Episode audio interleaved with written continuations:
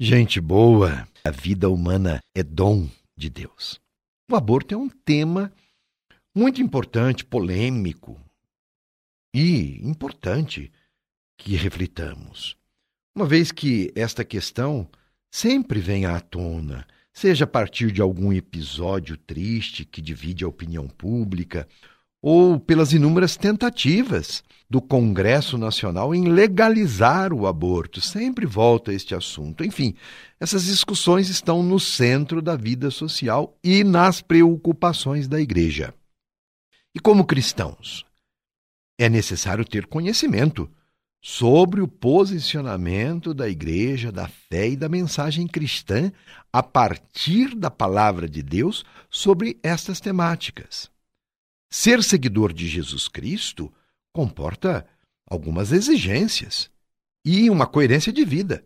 É triste quando vemos pessoas católicas serem favoráveis a certos temas, como, por exemplo, o aborto, a eutanásia, que é a morte consentida e acompanhada, a legalização do uso de armas pela população e a legalização da maconha e por aí vai, mas assumem estas posições e desconhecem a visão cristã, embora sendo cristãos. Por isso, este nosso encontro quer proporcionar mais conhecimento e horizontes de reflexão que são muito importantes para a vida de fé e para defendermos a vida em todas as suas formas e nós temos cansado de afirmar, mas nunca é demais, defender a vida desde a concepção até o seu natural fim. Antes de tudo, vamos partir do valor maior, que é a vida humana, porque ela é dom de Deus. Toda experiência de gerar e cuidar da vida deve ser conforme o projeto de Deus pois é deste princípio fundamental que nós existimos e que a família encontra a sua origem e sentido. O filho na vida de um casal é um acontecimento especial e um acontecimento sagrado.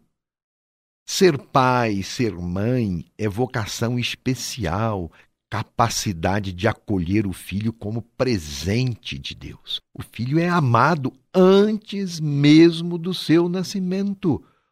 Os pais não aguardam o nascimento do filho para só depois começarem a amar. Pelo contrário, o amor acontece já quando ele é concebido. É a gratuidade do amor. Por isso que o amor de pai e de mãe se assemelham ao amor divino. Deus nos amou primeiro. A iniciativa de amar sempre é de Deus. Mas, infelizmente, como tivemos oportunidade de refletir, temos filhos abandonados pelos pais e os problemas todos.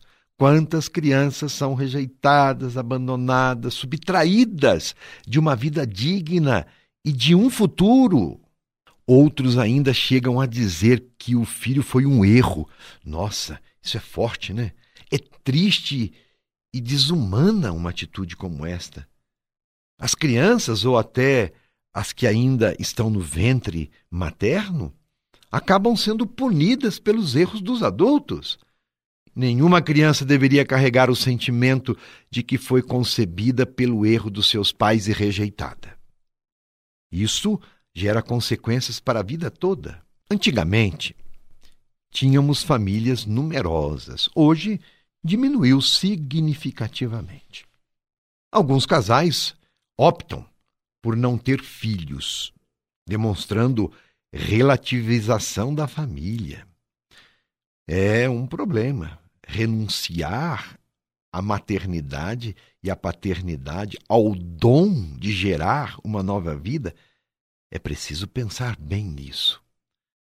Do ponto de vista do planejamento familiar, é importante que as famílias se preparem para a chegada de um novo membro.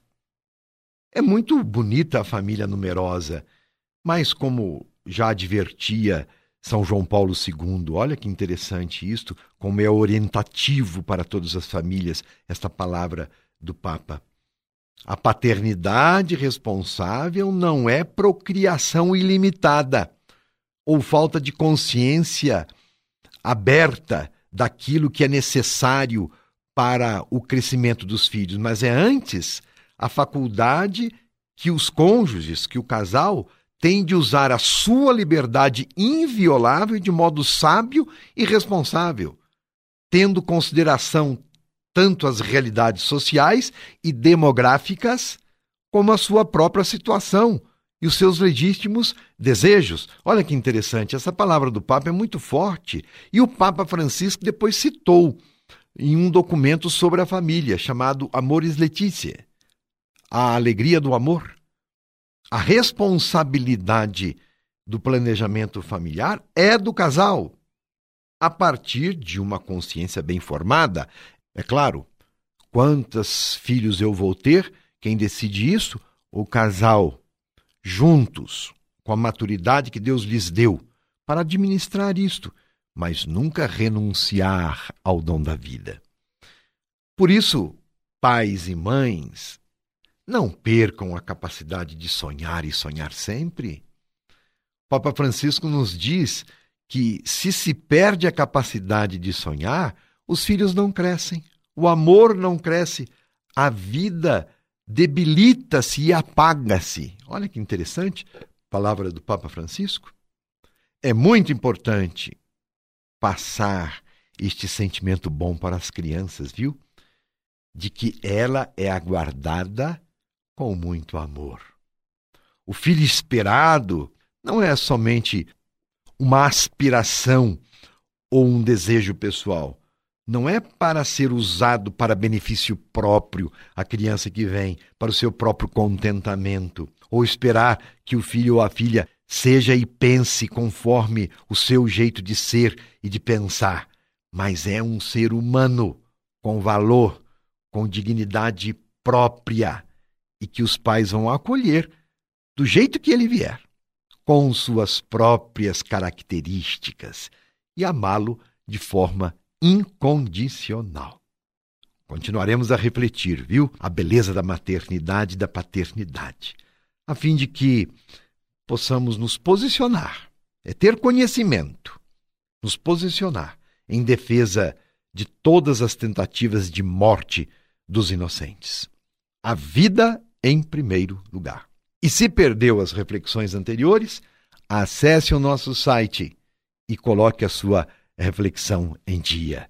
Fique em paz, fique com Deus. O meu abraço.